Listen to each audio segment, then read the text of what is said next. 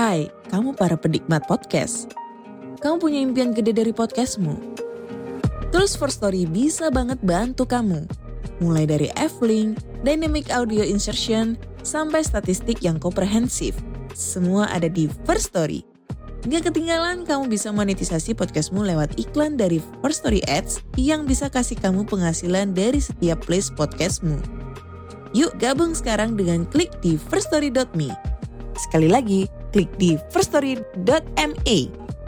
Mari kita bawa mimpi podcastingmu menjadi kenyataan.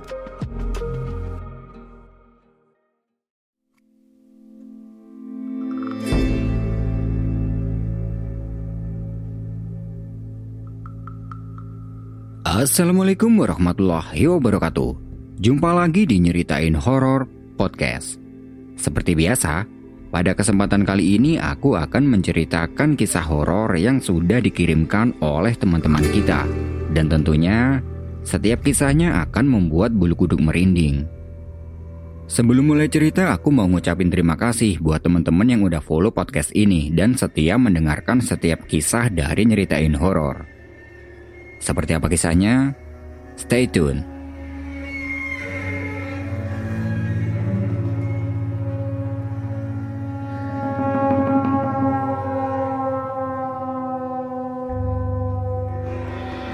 Tahun 2018, Yohan dan Arga ini merencanakan pendakian ke Gunung Arjuno. Rencana awalnya, mereka ini bukan dua orang, tapi tiga orang. Tapi, salah satu temannya lagi membatalkan secara tiba-tiba dengan sebuah alasan. Berhubung rencana ini sudah disusun matang jauh hari, mereka memutuskan untuk tetap berangkat saja meskipun hanya berdua. Hari itu kalau tidak salah hari Rabu. Mereka berdua berangkat dari tempat tinggalnya yang ada di kota Jombang, Jawa Timur. Setelah berkendara kurang lebih dua jam, sampailah mereka di pos perizinan Gunung Arjuno via Lawang. Sesampai di sana, ya seperti biasalah, mereka mengurus izin dan segala macam. Karena waktu itu hujan gerimis, setelah mendapat izin itu mereka memutuskan untuk ngopi dulu di warung sambil menunggu hujannya reda. Sambil ngopi itu mereka ngobrol-ngobrol. Tapi sudah cukup lama, gerimis tidak juga reda. Kalau dilihat dari langitnya, ini bakalan lama hujannya Han. Ucap Arga. Ah enggak, bentar lagi juga reda. Jawab Yohan. Masih dalam mode menunggu, ibu pemilik warung datang sambil membawa gorengan hangat. Dia memberi saran ke mereka berdua. Kalau masih malam masih hujan, mending naik besok aja mas, daripada resiko di jalan. Mereka cuman mengiyakan perkataan si ibu. Jadi, waktu itu sudah sekitar jam 4 sore. Tidak berselang lama, gerimis sudah agak mendingan. Mereka membayar kopi yang dipesan, kemudian bergegas menuju ke base camp untuk cek ulang perlengkapan. Di sana ada beberapa petugas yang sedang jaga. Diceklah semua perlengkapan, dari mulai tenda, logistik, sleeping bag, dan segala macam.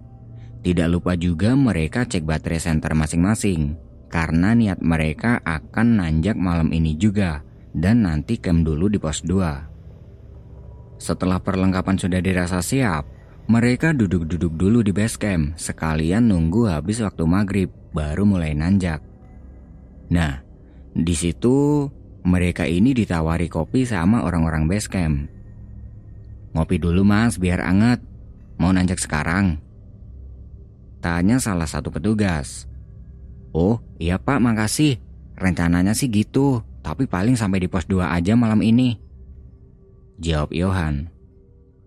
Karena maghrib masih cukup lama, mereka ngopi-ngopi dulu sama petugas sambil cerita-cerita membahas tentang pendakian.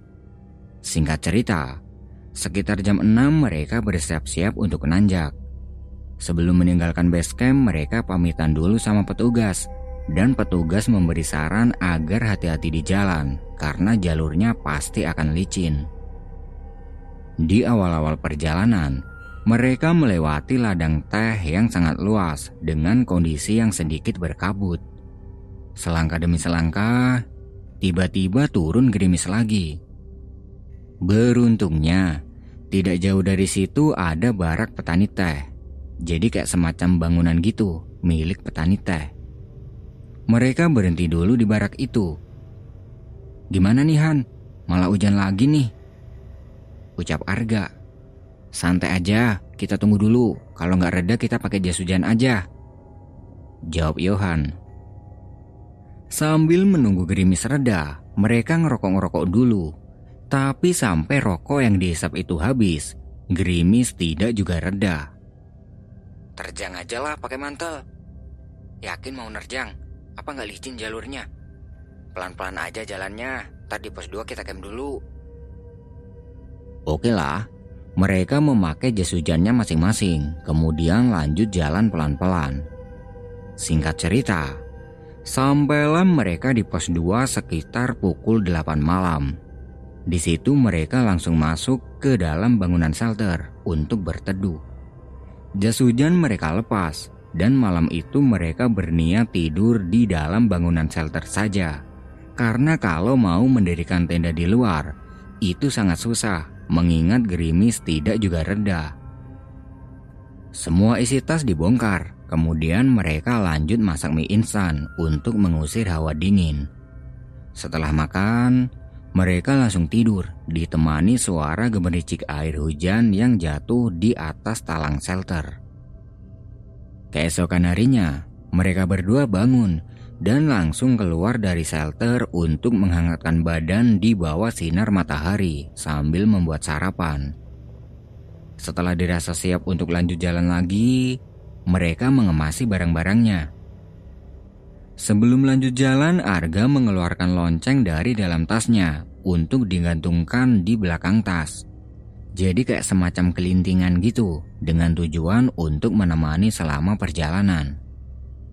Setelah semuanya sudah di packing, mereka berdoa dan mulai jalan lagi. Sepi banget ya Han, gak ada pendaki satupun dari tadi. Ucap Arga.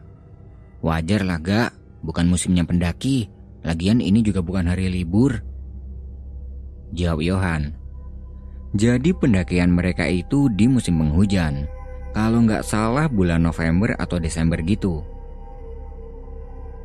Lanjut berjalan dengan pelan, ditemani suara lonceng yang terus berbunyi dari tasnya Arga. Terlihat, langit tampak cerah dan semoga hari ini tidak turun hujan lagi. Singkat cerita, sampailah mereka di pos 4 yang dinamakan Alas Gombes. Dari situ sudah terlihat jelas puncak Gunung Arjuno yang diselimuti kabut tipis. Mereka sampai di pos 4 itu sekitar jam 4 sore. Dan sampai di pos 4, mereka tidak bertemu dengan pendaki lain satupun. Tenda mereka dirikan di dekat pohon untuk antisipasi kalau nanti malam akan turun hujan lagi. Jadi biar tenda mereka ini tidak terkena air hujan secara langsung. Setelah itu, mereka lanjut membuat kopi sambil melihat pemandangan puncak. Tidak berselang lama, terlihat ada dua pendaki yang baru datang dari bawah. Mereka tanya ke Yohan dan Arga. Mas, ikut camp di sini ya? Iya ya, silakan. Sini gabung sama kita aja. Jawab Yohan. Dua orang itu mendirikan tenda tidak jauh dari Yohan dan Arga. Hari mulai gelap karena malam itu terlihat akan turun hujan lagi. Mereka memasangkan flyset di atas tenda sambil ngopi-ngopi di teras tenda dengan dua pendaki tadi.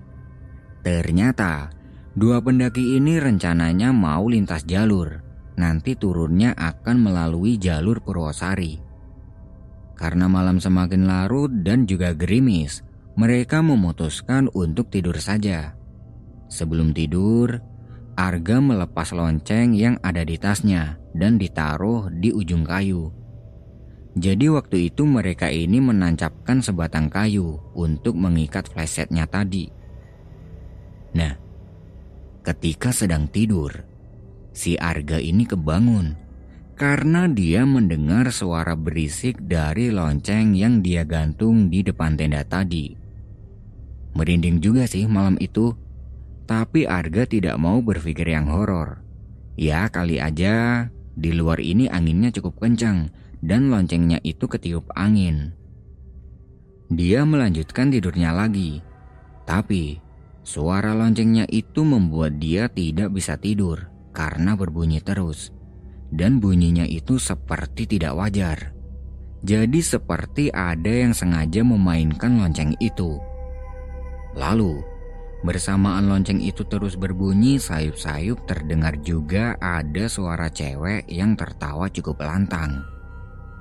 Jadi suaranya itu terdengar menggema dari arah sebelah kiri tenda. Arga semakin merinding karena seingat Arga di sebelah kiri tenda itu adalah lembah.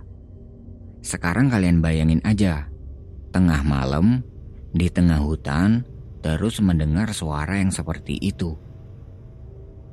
Awalnya Arga sudah ingin keluar untuk mengambil loncengnya itu biar tidak berisik. Tapi setelah mendengar suara cewek yang ketawa tadi dia nggak jadi. Akhirnya dia biarkan saja dan berusaha untuk melanjutkan tidurnya. Kedua telinganya dia tutupin dengan sleeping bag biar tidak mendengar apa-apa lagi. Singkat cerita, Pagi pun tiba. Jam 6 pagi mereka bangun dan pagi itu kondisinya masih rintik-rintik hujan. Mereka membuat kopi sambil sesekali menyapa dua pendaki yang kemarin. Dan niat mereka untuk summit pagi ini tertunda karena harus menunggu hujannya sampai reda dulu. Sambil masak air, Arga ingat dengan kejadian semalam. Dia langsung nyamperin loncengnya yang masih tergantung di ujung kayu. Ini nih yang semalam bikin aku gak bisa tidur. Ucapnya dalam batin. Lalu, dia memperhatikan sebelah kiri tenda. Yang ternyata, di situ memang benar-benar lembah. Tidak ada tanda-tanda keberadaan orang. Dia sempat tidak habis pikir. Untung aja cuma didengerin suaranya aja. Nah, di sini dia sedikit cerita ke Johan kalau semalam loncengnya ini sempat berbunyi terus sampai dia kebangun. Tapi dia tidak menceritakan tentang suara cewek yang ketawa karena dia nggak mau bikin suasana menjadi gak asik gara-gara kejadian horor.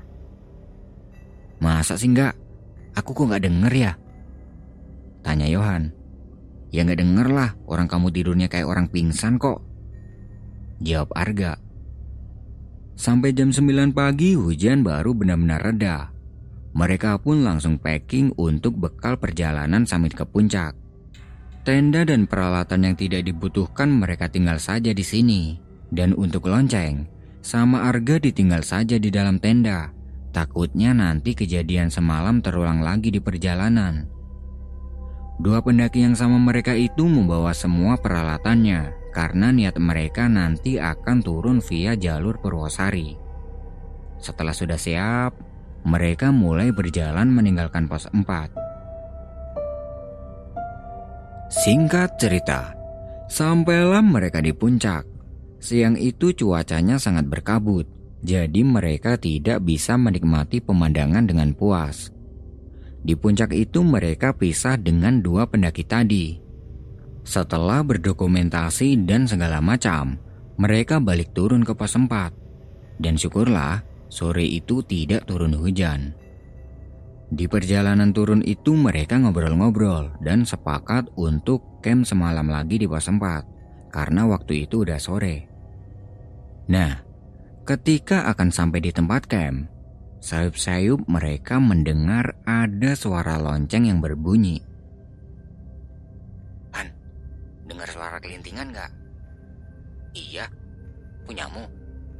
Gak tahu, punyaku tadi aku tinggal di tenda. Mereka memperhatikan lokasi pos 4 karena mungkin di sana ada pendaki lain. Tapi kosong, yang terlihat hanyalah tenda mereka saja. Mereka terus berjalan ke arah tenda dan suara lonceng itu terdengar semakin jelas. Dan ketika akan sampai di tenda, suara lonceng itu tiba-tiba berhenti.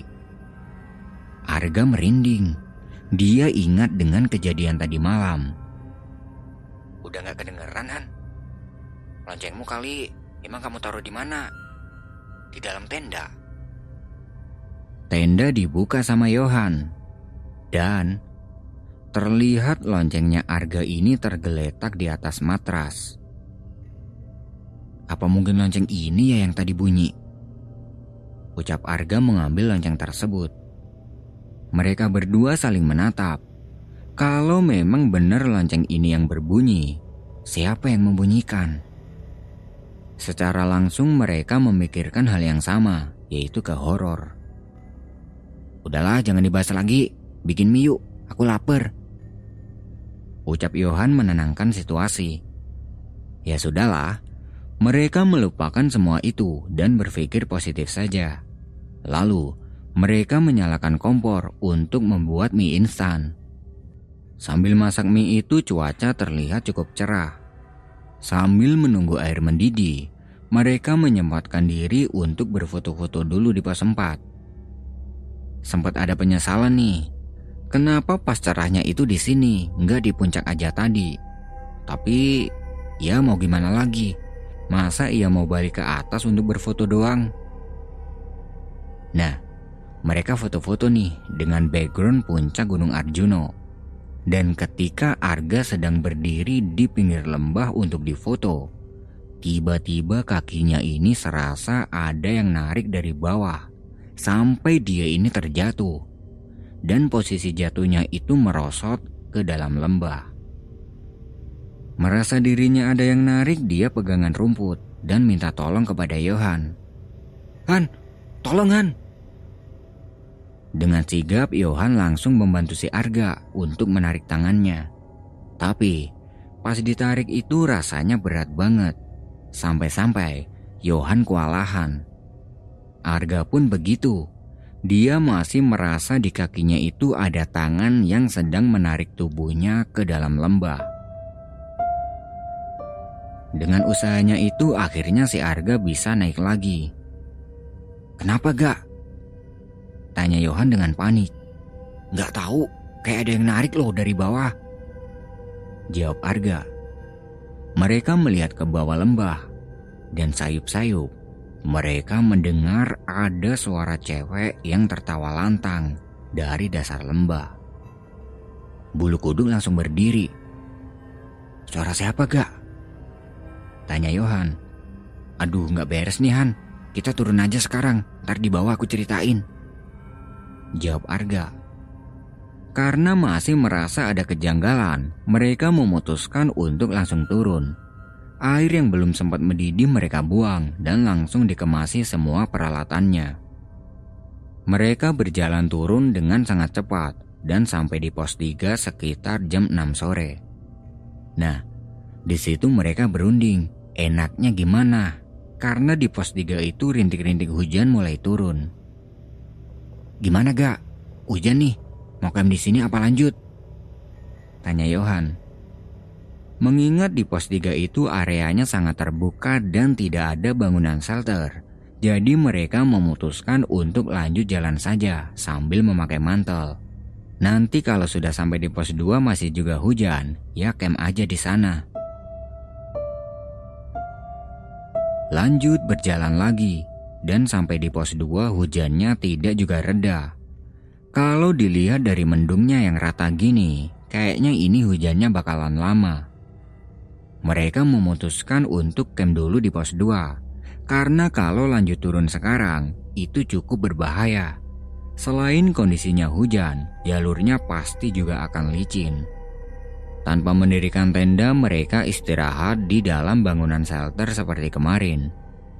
Nah, di situ mereka melanjutkan masak mie instan yang tadi sempat tidak jadi.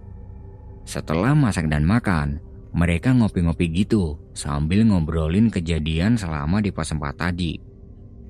Arga menceritakan tentang suara lonceng yang semalam dia dengar dan juga suara wanita yang ketawa dari dalam lembah. Wah, itu pastinya lembut gak? Sekarang loncengmu di mana? Ada, aku simpen di dalam tas. Takutnya tiba-tiba bunyi kayak kemarin malam. Ya udah simpen aja, jangan dikeluarin kalau kita belum sampai rumah. Mereka melupakan kejadian tadi, dan karena malam itu sudah larut, mereka memutuskan untuk tidur. Nah, mereka ini kan tidurnya di atas tumpukan ilalang kering di dalam shelter. Arga meletakkan tasnya itu di sampingnya, disandarkan di dinding kayu. Tidak tahu jam berapa, lagi-lagi Arga terbangun karena terusik suara lonceng yang ada di dalam tasnya. Jadi lonceng itu berbunyi meskipun letaknya ada di dalam tas. Seketika itu Arga merinding. Kok bisa di dalam tas loncengnya ini berbunyi? Lalu, tanpa disengaja pandangannya Arga melihat ke arah pintu shelter. Yang di situ ada orang yang sedang jalan mondar-mandir di depan pintu. Merasa takut dia membangunkan Johan. Han, Han bangun Han. Masih dalam mode ngantuk, Yohan bertanya. Apaan gak? Horor Han, ada orang di luar shelter. Yohan langsung bangun dan dia melihat ke arah luar. Orang siapa? Gak ada siapa-siapa gitu kok. Sumpah, tadi ada orang mondar-mandir di luar situ. Panik. Mereka berdua langsung duduk Dilihat jam di HP sudah menunjukkan pukul setengah satu malam. Yakin gak di luar ada orang? Yakin banget, aku ngeliat tadi. Malam itu mereka sudah tidak bisa tidur lagi. Lalu, Johan mengambil kompor dan akan membuat kopi. Tunggu sampai pagi aja deh gak, besok pagi kita langsung turun aja. Ucap Johan. Nah, mereka akan membuat kopi ada tiga senter mereka nyalakan semua, biar terang. Dan ketika sedang sibuk membuat kopi, pandangannya Arga ini tiba-tiba melihat ke arah luar shelter. Yang di situ terdapat wanita yang memakai jarik dan berpakaian khas Jawa. Rambutnya disanggul ke belakang. Dia sedang duduk tenang membelakangi mereka. Spontan Arga langsung kaget dia membisiki Johan untuk memberitahu keberadaan orang itu. Han, coba lihat keluar shelter. Ada orang gak? Iya, kira-kira siapa ya? Arga akan mengambil satu senter dengan niat dia ingin menerangi orang itu. Tapi sama Johan gak dibolehin karena kesannya gak sopan kalau itu memang benar-benar orang. Udah biarin aja, jangan diliatin ucap Johan. Mereka pura-pura tidak tahu saja dan lanjut membuat kopi. Setelah kopi sudah jadi, Arga melihat lagi ke arah luar. Dan ternyata, orang yang sedang duduk tadi sudah tidak ada. Tidak tahu perginya ke mana. Han, udah gak ada orangnya. Ucap Arga berbisik. Udah wis, biarin aja. Yang penting kita niatnya gak ganggu. Jawab Johan. Malam itu mereka memutar musik dari HP dan tidak tidur sampai pagi. Sekitar jam setengah enam, mereka langsung berkemas dan bergerak meninggalkan pos 2. Mereka berjalan dengan kondisi yang sedikit ngantuk, hingga akhirnya mereka sampai di perkebunan teh yang di situ sudah banyak orang yang sedang memetik teh. Sampai di sini mereka sudah lega, walaupun sebenarnya Mata sudah terasa sangat berat karena ngantuk. Sesampai kembali di base camp, Johan mengajak Arga untuk tidur dulu, tapi Arga tidak mau. Dia pengen langsung pulang saja, biar cepat sampai di rumah dan istirahat di rumah saja. Pulanglah mereka berdua. Seringkali mereka mampir di warung kopi untuk mengobati rasa ngantuknya dan membahas semua tentang kejadian horor di Gunung Arjuno itu. Untung saja, lelembut itu tidak sampai ngapa-ngapain mereka. Akhirnya ya sudahlah, untuk pengalaman saja. Anggap saja kejadian itu adalah sebuah perkenalan sama mereka. Semenjak kejadian itu, Arga sudah tidak berani lagi bawa-bawa lonceng dan semacamnya. Karena menurut orang-orang di kampungnya, benda itu bisa saja disukai lelembut untuk dibuat mainan.